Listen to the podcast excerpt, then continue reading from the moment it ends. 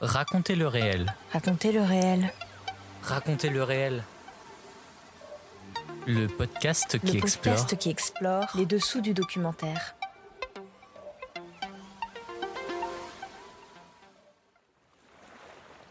hors série, faire entendre le réel.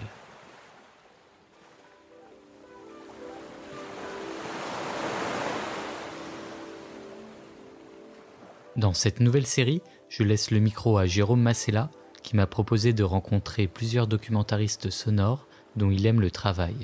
En six épisodes, Jérôme a questionné des réalisateurs et producteurs sur leur façon de travailler, de choisir et de traiter leurs sujets, sur leurs influences et leur manière de faire entendre le réel, leurs doutes et leurs sensibilités. Ce qui m'intéresse, c'est, c'est là où la personne, ou les gens, les situations, les, vont déployer euh, tout ce qui nous va nous mettre au contact nous-mêmes de notre humanité quand on les écoute. Donc, euh, en fait, je les, écoute, je, les- trouve beaux, les gens, je les aime. Je vais leur poser des questions qui vont faire qu'on va se rencontrer vraiment. On n'est pas malheureux de se rencontrer quand on se rencontre et qu'on parle. On est content de se. Sauf si évidemment on va enregistrer quelqu'un qu'on déteste, mais si on va l'enregistrer quelque part, c'est pour qu'il y a un but quand même d'être en, en lien. J'ai souvent enregistré des gens dont je cautionnais pas du tout les, les positions, les façons de vivre évidemment.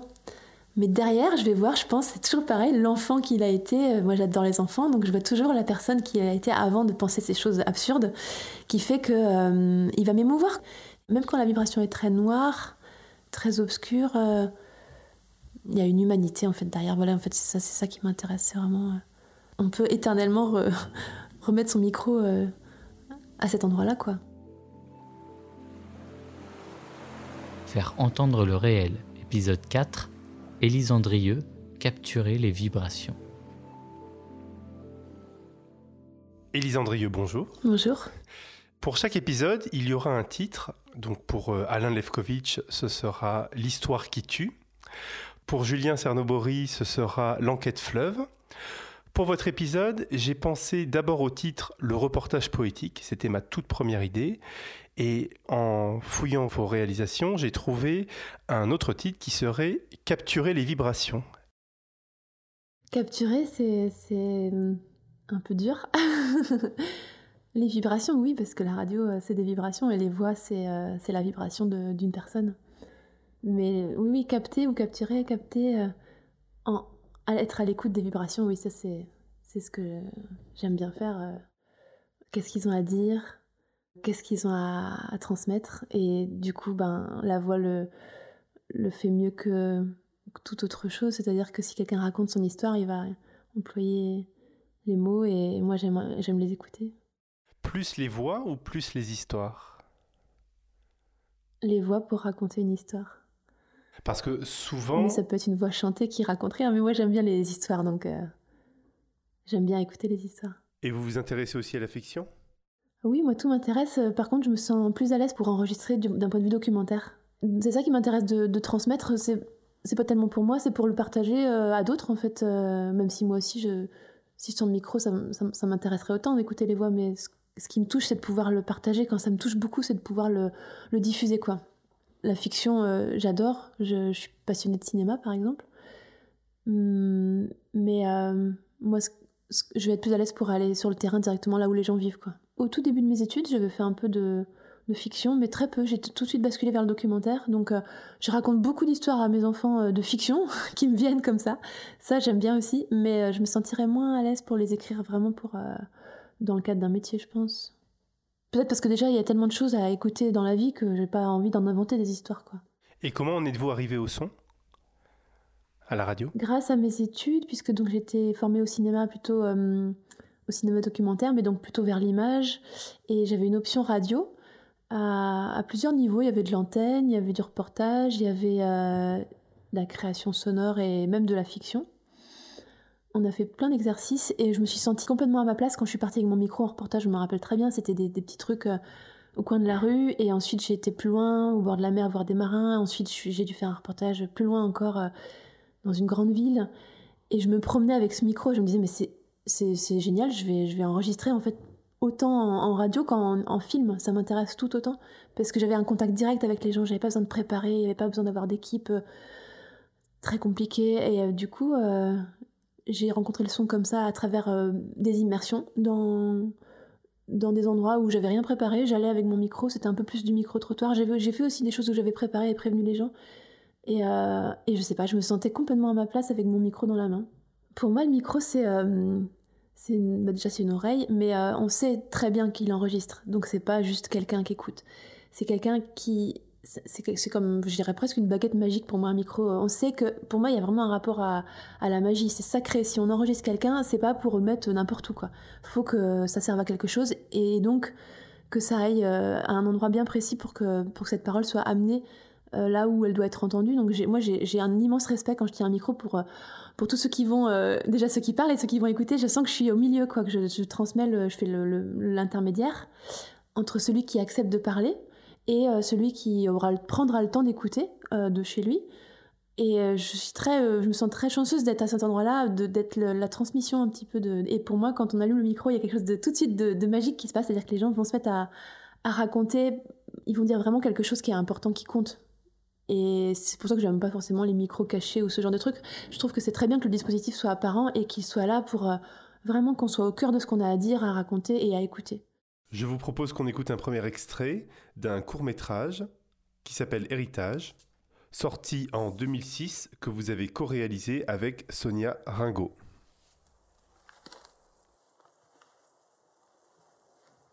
Après le décès de mon père, nous avons euh, établi cinq lots de valeurs équivalentes. J'ai tiré au sort cette maison, cette maison dans laquelle je suis née. Elle ressemblait euh, un petit peu à, une personne qui, qui, avait mal vieilli. En fait, elle était en train de, s'écrouler euh, un petit bruit, mais euh, elle n'allait pas euh, rester debout longtemps.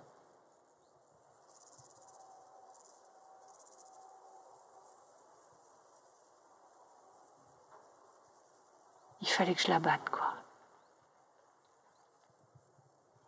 Et la battre à bas de la maison de ses parents, c'est, c'est pas facile.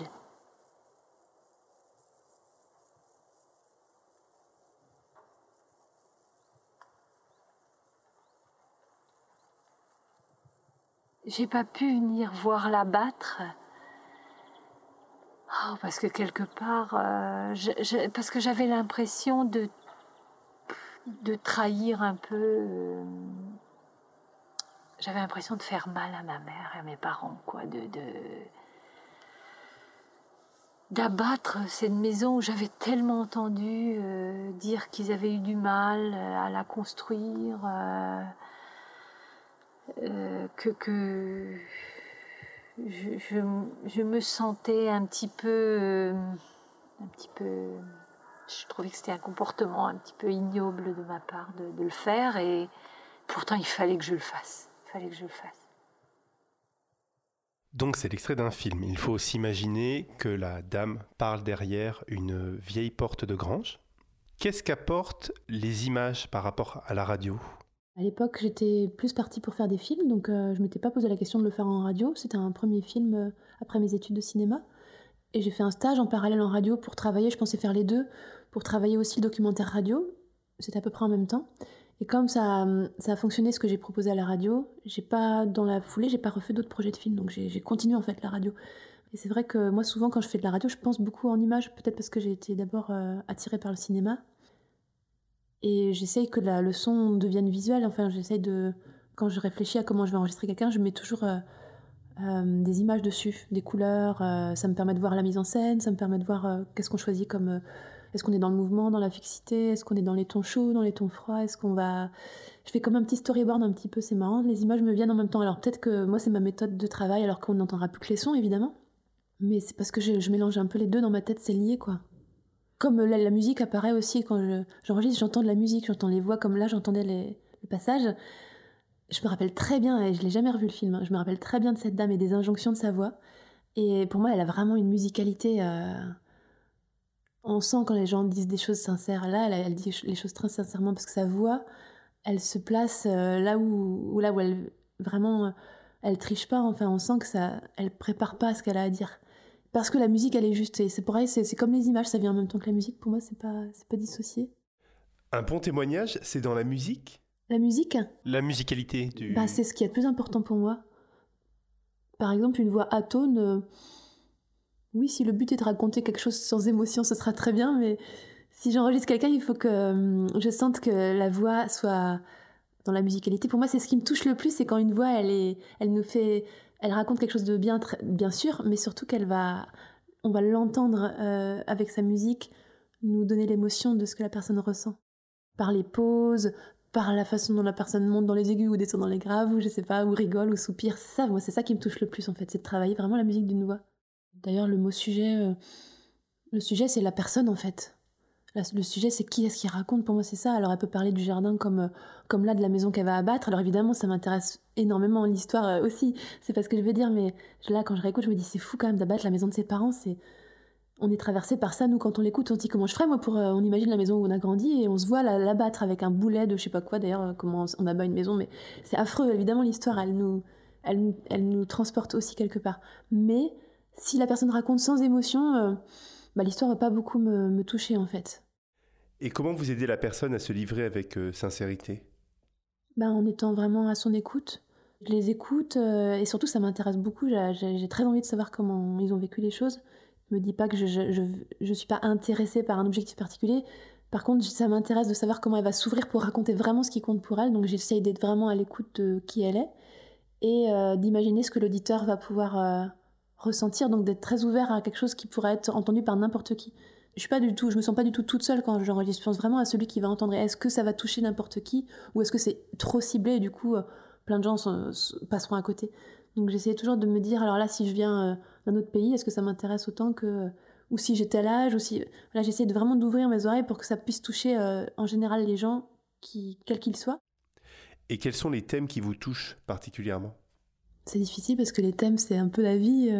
Après, j'ai des, des, choses qui me touchent plus que d'autres. Par exemple, là, l'histoire de transmission familiale, comme on écoute héritage, c'est des choses qui m'intéressent, tout ce qui est lié à, l'humain, donc que ce soit euh, les grandes étapes de nos vies, je sais pas, tout ce qui, tout ce qui nous pousse à être euh, en questionnement, ça peut être la naissance, euh, la mort, la transmission, les, les grandes choses un petit peu initiatiques qu'on peut vivre, mais aussi des choses très ordinaires. J'aime beaucoup les les choses qui sont soi-disant euh, secondaires et, ou auxquelles on prête pas attention, des choses qui peuvent paraître anodines, mais à travers la, perception d'une personne qui vont devenir euh, redevenir au premier plan. Donc, euh, je sais pas, les thèmes c'est difficile. en fait, c'est vraiment les gens, donc quelle, quelle, que soit leur histoire, ça me, ça va me toucher si la personne me touche en fait.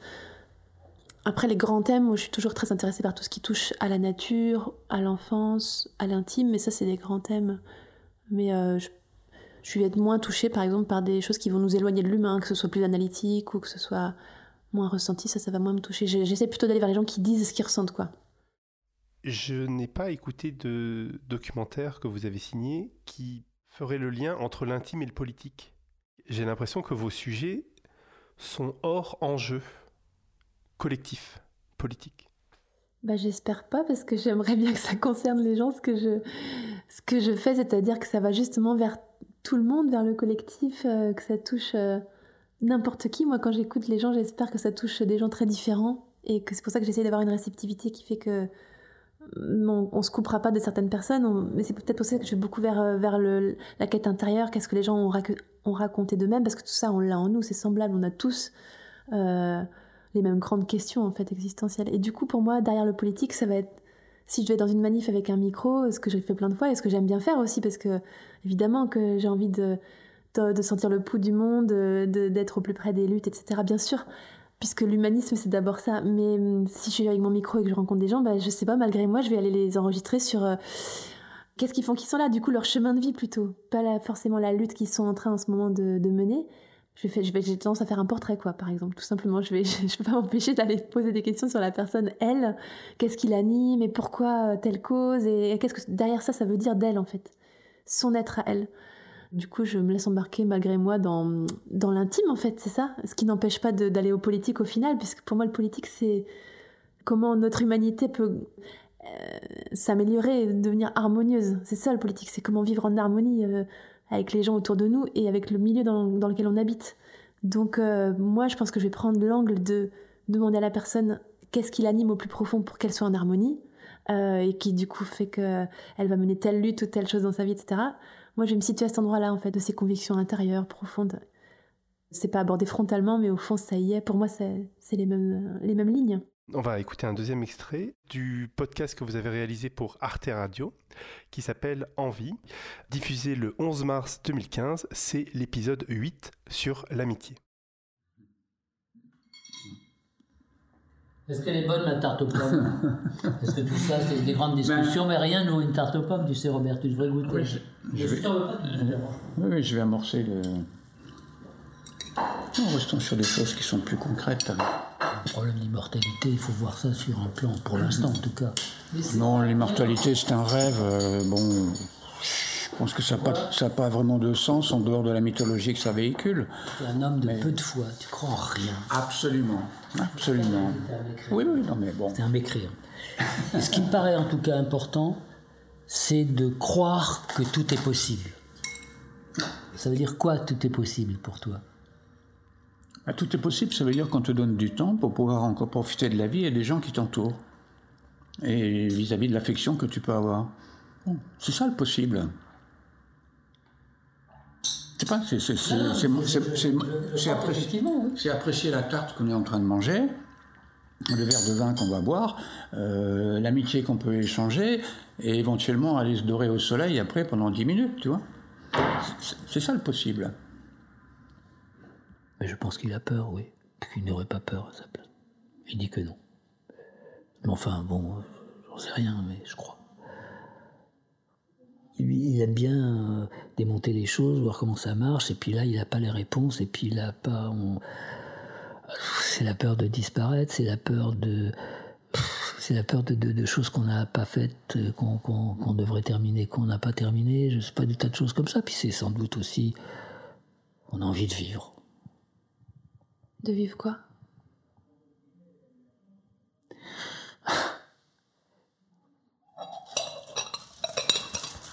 Bien. non, c'est vrai. On a encore des moments à échanger. J'ai quelques pinards dans ma cave qui sont pas mauvais. Il faudra donc qu'on se revoie pour, euh, pour faire le test. À suivre. D'accord? Oui, d'accord. Hmm.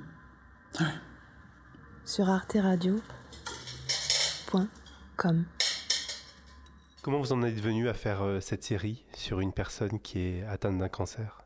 Bah, C'était quelque chose que j'avais en tête depuis longtemps. Je, ça, ça, sortait pas de, de, ma tête. Je savais que j'avais envie de faire quelque chose sur euh, une personne qui, qui, se savait menacée, qui savait que sa vie serait courte et qui transmettrait cette, cette sensation de se sentir en vie et de vivre coûte que coûte avant, avant de partir. Parce qu'on on, on s'en rend pas compte, nous, quand on est en bonne santé, mais en fait, on est on est pareil, on ne sait pas si demain on sera encore là. Et je pense que ces gens-là, ils, le savent, donc ils, nous, sont dans la, vie peut-être, même s'il y a la peur et même si ça peut être très dur d'être dans la maladie. Mais pour moi, c'était quelque chose qui devait être aussi lumineux et pas que sombre. Et j'avais vraiment à cœur de transmettre une parole qui dirait euh, la vie. Bah, c'est pour ça qu'on l'a appelé envie, l'envie de vivre. Euh, et que bien sûr, il y avait. Euh, là, il y a plusieurs épisodes qui parlent de la maladie, de la souffrance, de la difficulté à, à avancer. Mais il y a aussi tout ce qui fait que Robert se sent euh, vivant quand il dit là je vais, je vais manger la tarte, je vais boire euh, un, vin avec toi parce qu'on est des amis, on va aller voir le soleil. Pour moi c'est magnifique, il n'y a, a, pas... a pas de définition de, ressentir la vie qui nous traverse. Euh, et, et j'ai cherché du coup des gens qui pourraient parler de ça.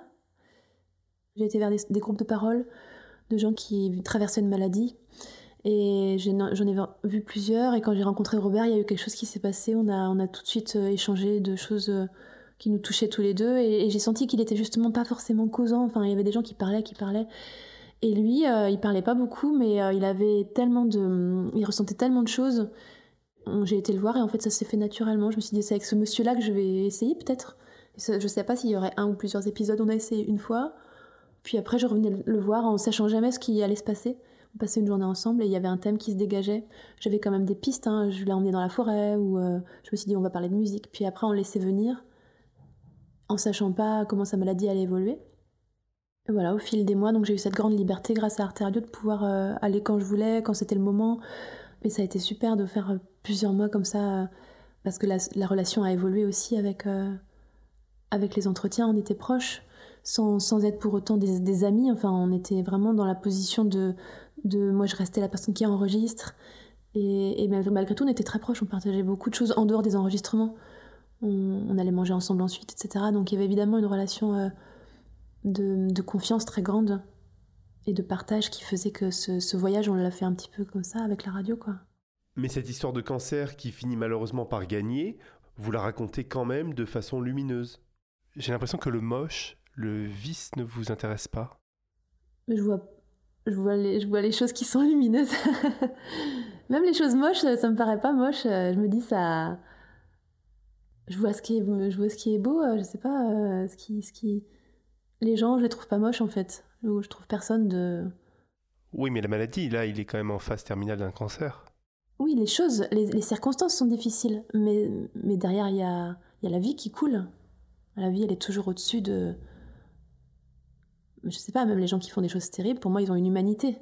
Et donc, il faut aller vers ce qui les pousse à faire des choses terribles pour comprendre où se situe leur humanité pour moi. C'est-à-dire que je n'ai pas du tout envie de les condamner ou de les juger, mais au contraire de, de me dire, euh, voilà, quelles sont les circonstances qu'il faut qu'on peut en arriver à faire des choses atroces, par exemple, et d'aller vers cette part d'humanité qui a été blessée et comment on peut l'entendre du coup nous comme- parce qu'on a tous cette part en nous de euh, déshumanisée qui fait qu'on peut faire des choses horribles ce qui va m'intéresser c'est voilà la part d'humanité qui reste et qui fait que on va entendre quelqu'un quoi une personne euh, qui vit qui, qui fait des choses euh, en effet peut-être euh, euh, innommables mais qui malgré tout a, sa part d'humanité. Donc qu'est-ce qu'on va aller écouter en fait là-dedans? Qu'est-ce qu'on va à quoi en quoi on peut, être relié à quelqu'un comme ça?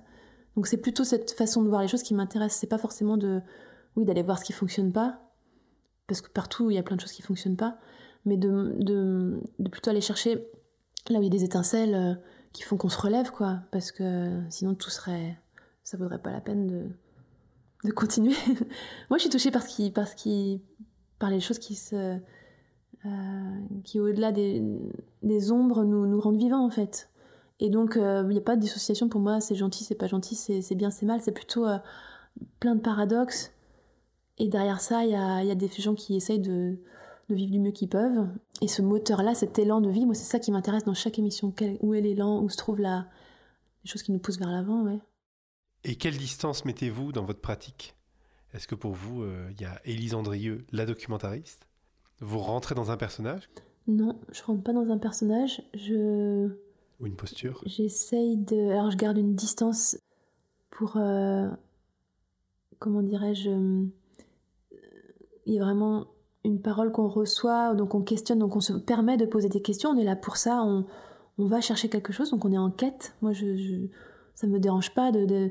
d'aller, de, creuser, de poser des questions, etc. Ça, je suis vraiment venue pour ça. hein. La personne, elle est d'accord, donc on, cherche ensemble. Mais je dirais que c'est plutôt un... On se retrouve à un endroit, donc il y a vraiment un lien de personne à personne. Moi, je suis ce que je suis, en fait, euh, quand je suis avec le micro ou sans le micro, pas, je, je me fabrique pas... euh, D'ailleurs, j'ai tendance plutôt à dire... euh, à déstructurer la posture qui pourrait apparaître avec casque, micro, perche. euh, et ça, ça peut faire un peu peur. J'ai tendance plutôt à...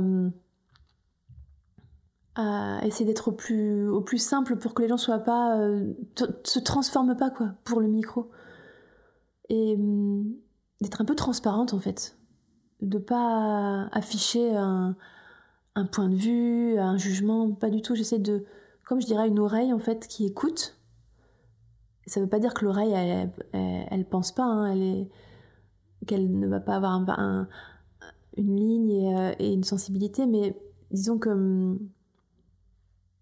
j'ai tendance à essayer de comprendre. Et que la personne, du coup, se sente pas jugée et puisse s'ouvrir de qui elle est et, et le dire euh, simplement, sans se sentir jugée ou sans se sentir euh, mal à l'aise. Ça, c'est difficile parce que des fois, on a nos a priori, on a nos, des gens dont on se sent plus proche, d'autres moins. On n'est pas bien tel jour, donc on n'est pas tout à fait. Voilà, donc c'est difficile. Mais j'essaie de tout oublier tout ça et juste de me concentrer sur. euh, la personne qui elle est et de la laisser se- s'exprimer quoi de la de l'écouter je sais pas comment dire autrement de l'écouter vraiment quoi sans euh, la mettre dans des rails c'est vraiment la liberté je pense c'est ce que je disais tout à l'heure sur le politique c'est laisser les gens tels, laisser, les laisser être tels qu'ils sont et juste être proposé de leur, leur exprimer euh, ce qu'ils ont à dire. Parce que pour moi, je trouve que c'est très intéressant à écouter. Tout est possible. Ouais. Sauf les choses qui seraient irrespectueuses, euh, qui gâcheraient euh, ça. Sinon, tout est possible d'enregistrer n'importe qui. Et cette parole sincère, une fois qu'elle est recueillie, vous préférez qu'elle reste brute, nue, à l'écoute, ou bien vous aimez les dispositifs sonores ambitieux? Quel est votre rapport avec l'univers de la création sonore? Pour moi, c'est les deux ensemble. Donc, euh, parfois, une voix simple avec un micro simple, c'est de la création radiophonique. Et c'est pas parce qu'on met des micros dans tous les sens que c'est créatif ou que c'est euh, ou que c'est plus beau. Je pense pas. C'est plutôt euh, un dispositif qui va être intelligent, qui va nous emmener quelque part. Donc, la vraie création sonore, c'est celle qui crée un, monde, un univers, avec parfois juste une musique qui revient dix fois parce que ça amène quelque chose, une idée. Et, et à l'inverse, si à un moment donné, il faut juste du silence parce que c'est nécessaire dans ce que ça transmet, on va mettre un silence, on n'a pas besoin de mettre des, sons dans tous les sens. Pour moi, la création sonore, c'est le dispositif qu'on va créer à chaque histoire qu'on veut raconter, qui sera différent à chaque fois. Et donc, on, imagine un dispositif parce que ça va avec l'histoire. Et parfois, il faut quelque chose de brut et parfois, il faut quelque chose de très élaboré. La question se repose à chaque fois, en fait. Alors justement, pour illustrer ces dispositifs sonores, je vous propose d'écouter un nouvel extrait issu de la série Variations sur la beauté. C'est l'épisode 4 sur le syndrome de Stendhal, diffusé le 23 mars 2017 dans LSD, la série documentaire. J'étais au Canada et euh, j'étais enceinte, mais très peu, ça se voyait pas. Mais donc j'étais peut-être particulièrement sensible. Et on était parti en promenade en voiture dans la région de de Montréal. Et j'ai le souvenir qu'on voulait voir les lacs, mais c'était pas une région de lacs, c'était plutôt la campagne. Et à un moment donné, on s'est. Je ne sais pas comment ça s'est fait, mais on marchait sur un chemin, on a pris, on a tourné, et tout d'un coup, on a découvert un lac, mais un petit lac, avec des, des maisons autour. Il y avait des maisons autour, des terrains comme des, jardins. J'essaie de me souvenir parce que c'est assez vieux. Mais ce qui m'a le plus marqué, c'est que en arrivant devant ce lac, on était trois. Et il y a eu un grand silence commun devant l'inattendu. Parce que vraiment, on a tourné derrière un buisson. On a pris un petit chemin et tout d'un coup, on était là comme des intrus avec ces jardins si calmes. C'était l'après-midi. Il n'y avait personne, mais vraiment personne. Et le lac était absolument plat, lisse. Et j'essaye de me souvenir surtout du fait que l'eau ne bougeait pas. C'était l'automne, donc il y avait des couleurs magnifiques. Il y avait des, des feuilles rouges, jaunes. Mais ce qui m'a plu et ce que je qualifierais de beauté, c'est en fait l'adhésion avec les autres. C'est-à-dire que c'était un moment de beauté commun, sans qu'on ait besoin de, le dire. Pour moi, c'est comme si le temps s'était arrêté. D'un coup, j'étais là où je devais être. Euh, je me sentais vivante. C'est très court. En fait, voilà, je pense que ça a dû durer deux secondes, mais dans mon cœur, ça a dû durer beaucoup plus longtemps. C'est un moment où ce que j'ai capté, ce que j'ai absorbé a duré euh, très longtemps en moi et continue de durer, alors qu'en fait c'est peut-être deux secondes, ou trois secondes, peut-être deux minutes. Je ne pourrais pas donner, je n'ai pas en fait l'idée du temps, je, je ne sais pas. Le fait qu'il n'y ait pas de mouvement sur l'eau, même pas un petit clapotis, Peut-être que le fait que le temps était arrêté, c'était de ne plus penser, tout simplement, d'être comme absorbé dans la vue que je voyais et de ne plus être encombré de moi-même. Peut-être que c'était ça. Et peut-être que si j'aime bien y penser, et que j'appellerais ça comme un moment de, de beauté intense, c'est parce que je sais que dans ce moment-là, j'étais à la fois totalement moi-même avec moi-même et non envahi du moi-même qui n'est pas intéressant.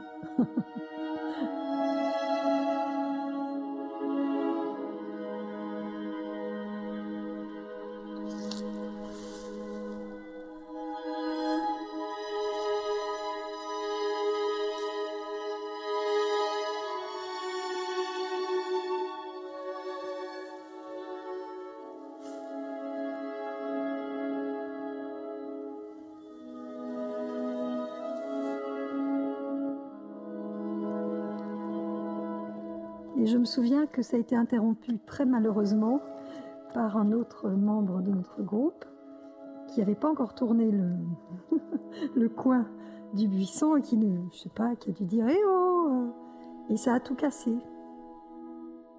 Ce qui faisait partie de la beauté, c'était le silence. C'était l'arrêt, le silence, et c'était la nature, évidemment, c'était très pur, c'était tout lisse. C'était inoubliable. Et j'ai su que si un jour j'étais mal, triste, angoissée, je me souviendrai toute ma vie de, ce moment. Mais je, je, donnerais cher pour y retourner. J'ai même cherché, là j'ai essayé de voir où il pouvait être parce que je ne me souviens pas du tout. C'est peut-être pour ça que c'est un vrai moment de beauté, c'est que je me dis que je ne le reverrai pas.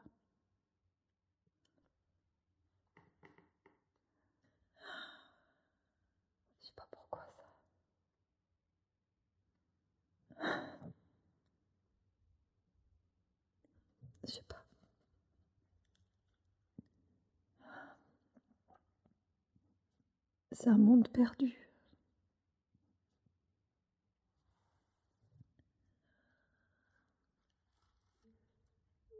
Oui, je sais pas pourquoi ça m'émeut comme ça, c'est absurde.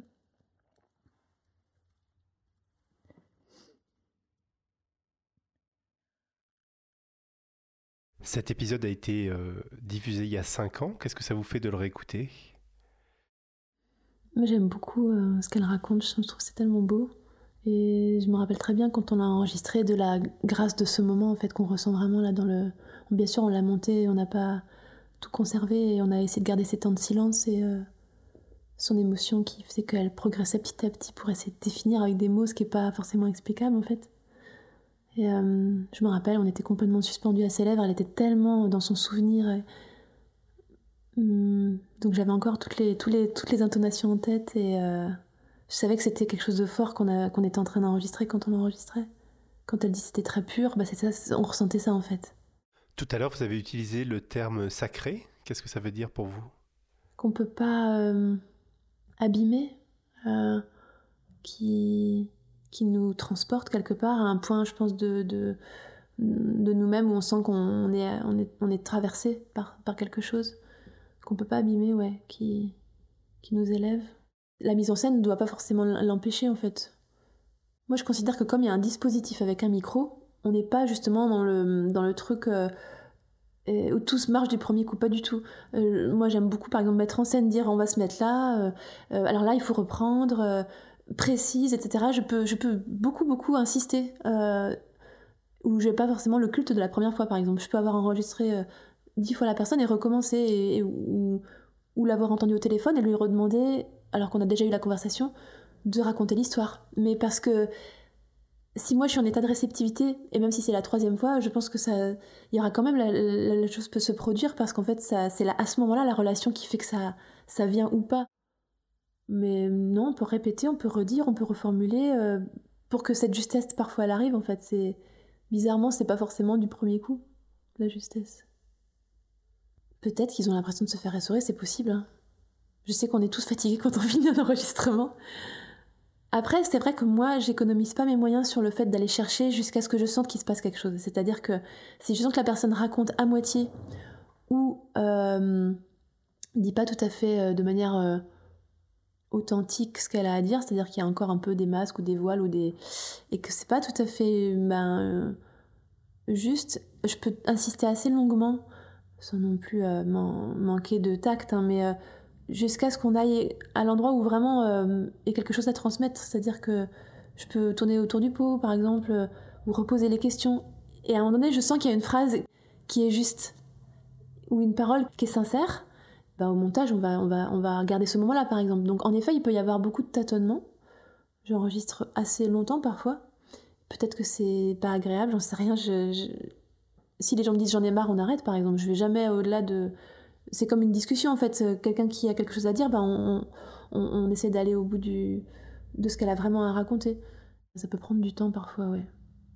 Mais on est là pour ça en même temps, on est là pour enregistrer quelque chose. Et qu'est-ce qui fait l'étincelle qui vous donne envie d'explorer un sujet? Alors euh, ça c'est vraiment une intuition, on ne sait pas trop pourquoi. En général, moi j'écoute d'abord mon intuition avant de me dire pourquoi je fais les choses. Donc que ce soit euh, l'idée première, le choix des personnes qui vont intervenir ou euh, le décor, le dispositif, le... même l'équipe, tout ça c'est... On sent que ça c'est fluide à un moment donné et on, y va quoi.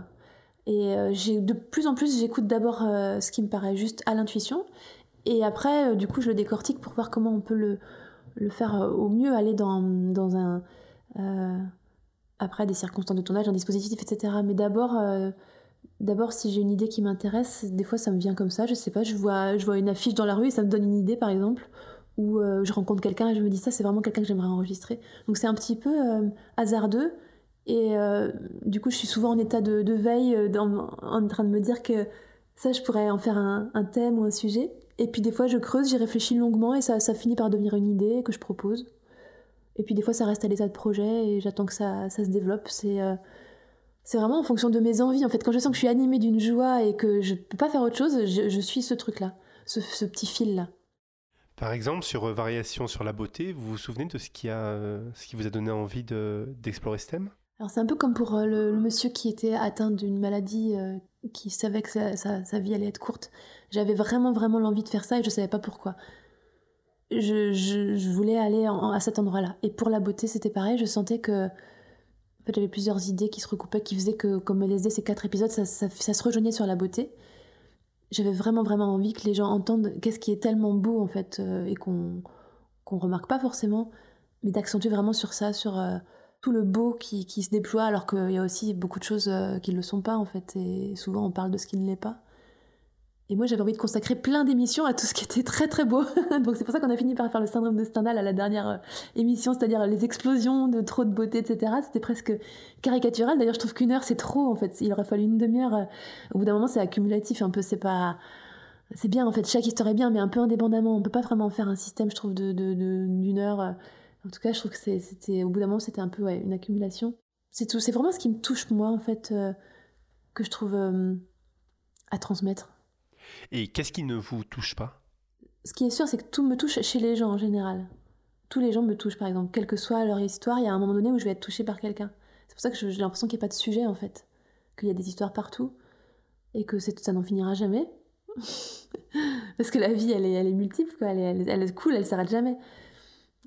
Et hum, ce qui va moins me toucher, ça va être ce qui s'éloigne justement de, de, ce qui est de l'ordre du sensible, c'est-à-dire que là où on est plus dans, pour moi, hein, pour ma pratique, euh, dans quelque chose d'analytique, et là où on oublie notre sensibilité, là je vais être moins transportée parce que c'est moins mon terrain peut-être. Et par ailleurs, j'aime bien l'écouter en tant qu'auditrice, mais je vais me sentir moins à l'aise de le faire moi, euh, si c'est plus de l'ordre des idées. Et hum, pour moi, il faut que les idées soient vraiment au service du, du sensible. Alors, on va écouter un dernier extrait. C'est un sujet pour l'Épée sur Terre qui a été diffusé le 27 août 2020 sur les optimistes. Quand j'ai su pour François, mon mari, donc qu'il avait le cancer, évidemment, ça a été un choc. Et puis, donc, la deuxième épreuve, oui, c'est le décès de mon fils. Ça, ça a été terrible. Et lui, euh, il voulait pas mourir quand même. Euh, il dormait là dans le fauteuil et il voulait que je dorme à côté. Il avait peur. Euh, il savait qu'il avait le cancer, mais il me disait, moi, je m'en sortirai. Qui me dit, je vais faire le tout. Moi, je dis, mon pauvre garçon, je pensais, tu comprends, je savais que c'était très grave. Donc, comme mon mari, tous les deux, ils sont morts en février. Mais je me suis dit, c'est pas le moment de se laisser abattre parce qu'il faut aussi essayer de remonter. Il y a les autres qui sont là. Il y a ta fille qui est là. Tu crois que ce serait intéressant pour eux de venir te voir s'ils voient leur mère triste, en train de pleurer, en train de... Non, euh, je suis pas de ce tempérament-là. J'essaye de remonter et de dire ne serait-ce que pour ma fille, pour mes petits-enfants, parce que les, autres n'aiment pas quand tu pleurniches et quand tu te gênes comme ça, puisque ça sert à rien. De toute façon, on n'a pas le choix. C'est comme ça. La vie est plus forte.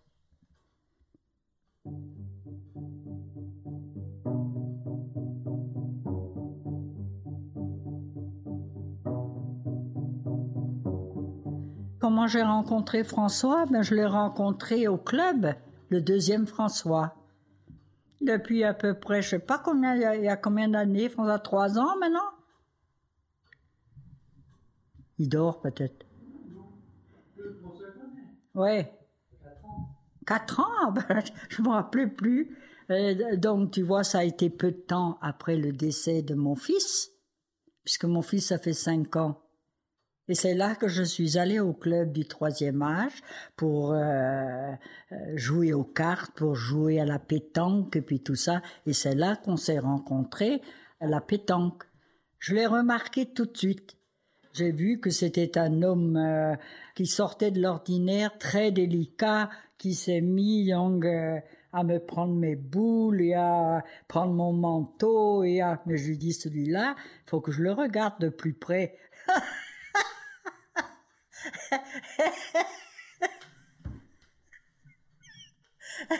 eh ben voilà, alors ça fait que euh, ben ça, a démarré comme ça. Un deuxième François, que j'ai la chance parce que le premier était très bien. Je lui disais, je te trouve pas de défaut. Et celui-ci, bon, ben c'est pareil. Je vous voyais sourire. Qu'est-ce que ça vous fait de le réécouter? Moi, j'adore, elle est géniale. Elle est tellement naturelle. Et puis, euh, je veux dire, euh, c'est un médicament, quoi. Quand on l'écoute, on, se dit que ouais, tout, est, tout peut être gay, en fait. Cette, cette force de vie qu'elle a, et puis cette, cette musique dans la voix, moi j'adore son, sa façon de raconter, en fait. Ça, c'est comme une bande dessinée, je sais pas, c'est merveilleux la, la, voix qu'elle a. C'était génial à monter. Parce qu'en fait, elle parlait comme ça naturellement, mais nous, on a un petit peu euh, raccourci. Donc, en fait, tout, tout, est, tout devenait musical, quoi. C'était. Elle est drôle. Je la connaissais bien avant de l'enregistrer déjà, donc euh, je, on se connaissait, nous, euh, nous deux, depuis plusieurs années. Mais je me suis toujours dit, vraiment, il faut que je l'enregistre parce que ah, c'est extraordinaire de l'écouter parler, quoi. Alors, j'aimerais justement parler maintenant des castings. Comment vous vous y prenez pour trouver vos témoins? Soit j'ai un thème et je cherche un peu dans toutes les directions que je peux imaginer. Ça dépend des thèmes. Euh, des fois c'est facile, il y a des associations bidules ou des, euh, des lieux ressources ou des gens. J'en parle autour de moi, et puis les gens m'indiquent des, des pistes. Je fais confiance, vraiment j'écoute un peu tout ce qui est guidé par le thème et je regarde à droite à gauche. Je fais beaucoup de recherches sur internet et je vais ensuite chercher à appeler les gens, etc. Et à un moment donné, il y a quelque chose qui, émerge. Et puis je peux aussi faire beaucoup de micro-trottoirs donc euh, aller au hasard quand je sais pas du tout où chercher par exemple et que le thème est un petit peu vaste, je vais dans la rue et puis ben j'arrête les gens et je leur demande s'ils ont un truc à raconter sur le thème. Et euh, ça peut prendre plusieurs jours, mais en général il y a, des trucs assez euh, qu'on n'aurait pas imaginé qui se produisent, qu'on n'aurait pas imaginé en faisant une recherche. Par exemple, j'ai fait une émission il y a pas très longtemps, il y a une année qui s'appelait Souvenez, Est-ce que vous vous souvenez d'une nuit plus marquante que les autres, une nuit particulièrement et il y a une dame qui a raconté une histoire dont elle se souvenait, elle était petite quand elle avait 4 ans, d'avoir vu des papillons s'envoler d'une chrysalide. Et ça, j'aurais pas imaginé, par exemple, si j'avais tapé sur Google euh, Plus belle nuit de votre vie, euh, je pense pas que je serais tombée sur euh, petite fille qui se souvient en Tunisie avoir veillé toute la nuit alors qu'elle était très fatiguée pour voir le moment où le papillon sortirait et s'envolerait vers la fenêtre. Ça, c'était un cadeau, comme ça, debout dans un parc. magnifique. Il y a des choses comme ça, voilà, qui, qui viennent de, des gens qui, qui amènent leur histoire. Est-ce que c'est agréable ou désagréable de se faire euh, interviewer? Bah, C'est toujours agréable de converser. Donc euh, si la conversation est bonne, c'est agréable. si, si, on bavarde, non, c'est pas agréable. Mais là, on parle de ce qui nous passionne, donc c'est agréable. Est-ce qu'il y a une question que vous auriez aimé que je vous pose? Hmm. Est-ce qu'en venant, vous vous êtes dit, j'espère qu'on va parler de ça? Pas du tout. J'ai pas, pas de. Moi, j'aime parler de de ce qui me met en mouvement en fait. Donc ça peut être. euh, c'est difficile d'avoir une idée précise. J'aime pas trop les choses prévues moi. Non, non, j'ai pas de- d'idée, de, questions. En ce moment, quels sont vos projets? Alors là, je suis en train de faire une émission sur la Lune. Euh, c'est pour les pieds sur Terre. C'est pareil, j'ai fait un micro-trottoir parce que je savais pas très bien. euh, J'avais pas envie d'aller voir que des astronomes ou que des. Ce qui m'intéressait, c'était plutôt euh, quand nous, on ouvre la fenêtre et qu'on voit la Lune le soir avant de fermer les volets. Donc un truc qui est pas du tout euh, lié à un thème de travail ou de. Voilà, n'importe qui, quand on la regarde, qu'est-ce qu'on ressent, qu'est-ce qui, à quoi ça nous fait penser. Donc j'ai posé une question toute simple qui était à quoi est-ce que vous pensez quand vous regardez la Lune? Et en fait, derrière, il y avait des histoires de gens qui, qui émergeaient. euh, derrière la Lune, il y avait des histoires avec des, amitiés ou des, des personnes, en fait. C'était pas que la Lune toute seule. Et là, on, on va faire le montage, donc c'était. euh, c'est très. J'aime beaucoup parce que ça. J'aime beaucoup la Lune, donc ça m'a beaucoup intéressée. Et puis ensuite, je vais faire une émission. euh, c'est un petit peu. euh, en ce moment, c'est un peu nature, hein, les thèmes. Donc, euh, j'ai nagé avec des dauphins, donc j'ai enregistré des gens du coup qui parlent de dauphins parce que ça m'a captivée. Et j'ai plein de trucs en tête et en cours, mais c'est encore à l'étape de projet. Qu'y a-t-il dans vos oreilles en ce moment? Beaucoup de guitare. Et j'ai tendance à pas beaucoup euh, mettre de son en ce moment dans mes oreilles. J'ai besoin d'être beaucoup dans le silence. Donc euh, j'écoute moins de radio, je lis moins de livres, je, vois moins de films. J'apprivoise le silence plutôt. Je me- je m'autorise à pas être entourée de bruit. Parce que moi, comme j'aime beaucoup, beaucoup les histoires et, que je suis très curieuse, j'avais tendance à tout le temps lire, regarder des films, écouter des émissions, au point de de plus être dans le silence parfois. Et en fait, euh, je pense que j'ai une étape là où j'ai besoin de, faire euh, une rupture avec tout ça pour euh, savoir ce qui me ce qui m'anime au fond quoi de pas répéter des, des recettes toutes faites ou ou de remplir euh, alors que c'est déjà plein en fait de vider plutôt. Et quel serait votre documentaire de référence? Je vais te permettre de prendre un peu de temps parce qu'il y en a plein qui me viennent. C'est pas un documentaire mais moi j'ai euh, autant pour moi je fais la séparation pour mon travail autant quand je- j'entends des histoires que ce soit de la fiction ou du documentaire euh, ça, ça je, je vais pas forcément différencier. Et là ce qui me venait mais euh, ça pourrait être quelqu'un d'autre demain hein, c'est l'univers de Jane Campion euh, donc plutôt cinéma et notamment son film Bright Star c'est euh, l'histoire d'un poète anglais et une femme et ce film m'a captivée par rapport à, sa sensibilité, en fait, tout ce qu'elle, comment elle raconte les choses, comment elle filme, comment elle regarde, l'histoire des deux personnages. Et je trouve ça magnifique. C'est vraiment un, un trésor, ce film, je trouve. Il y a vraiment eu une histoire, puisqu'il y a un livre qui édite leurs lettres, euh, enfin surtout les poèmes de, John Keats. D'ailleurs, j'ai acheté le livre ensuite pour relire les poèmes qui sont très, très beaux. Mais le film fait plutôt. euh, donne plutôt à entendre leur, leur romance et aussi toute la sensibilité qu'ils ont au monde en fait, ensemble. Et leur histoire d'amour, euh, évidemment. Mais c'est la, caméra de Jane Campion qui me touche beaucoup. Ça pourrait être un autre film de Jane Campion. C'est vraiment une caméra qui rentre avec beaucoup de délicatesse au cœur des choses qui, passent, qui, sont a priori euh, que tout le monde connaît, universelles, mais d'une manière tellement, euh, tellement forte, tellement intense. Ce que j'aime bien dans les films de Jane Campion, c'est ça, c'est qu'elle est, c'est des grandes œuvres. Euh, on est dans des grandes fresques et en même temps on est dans quelque chose de tellement fin, de tellement subtil. C'est c'est magnifique. Élise Andrieux, c'est terminé. Merci. Ça vous a plu? Oui. Au revoir. Au revoir. Merci.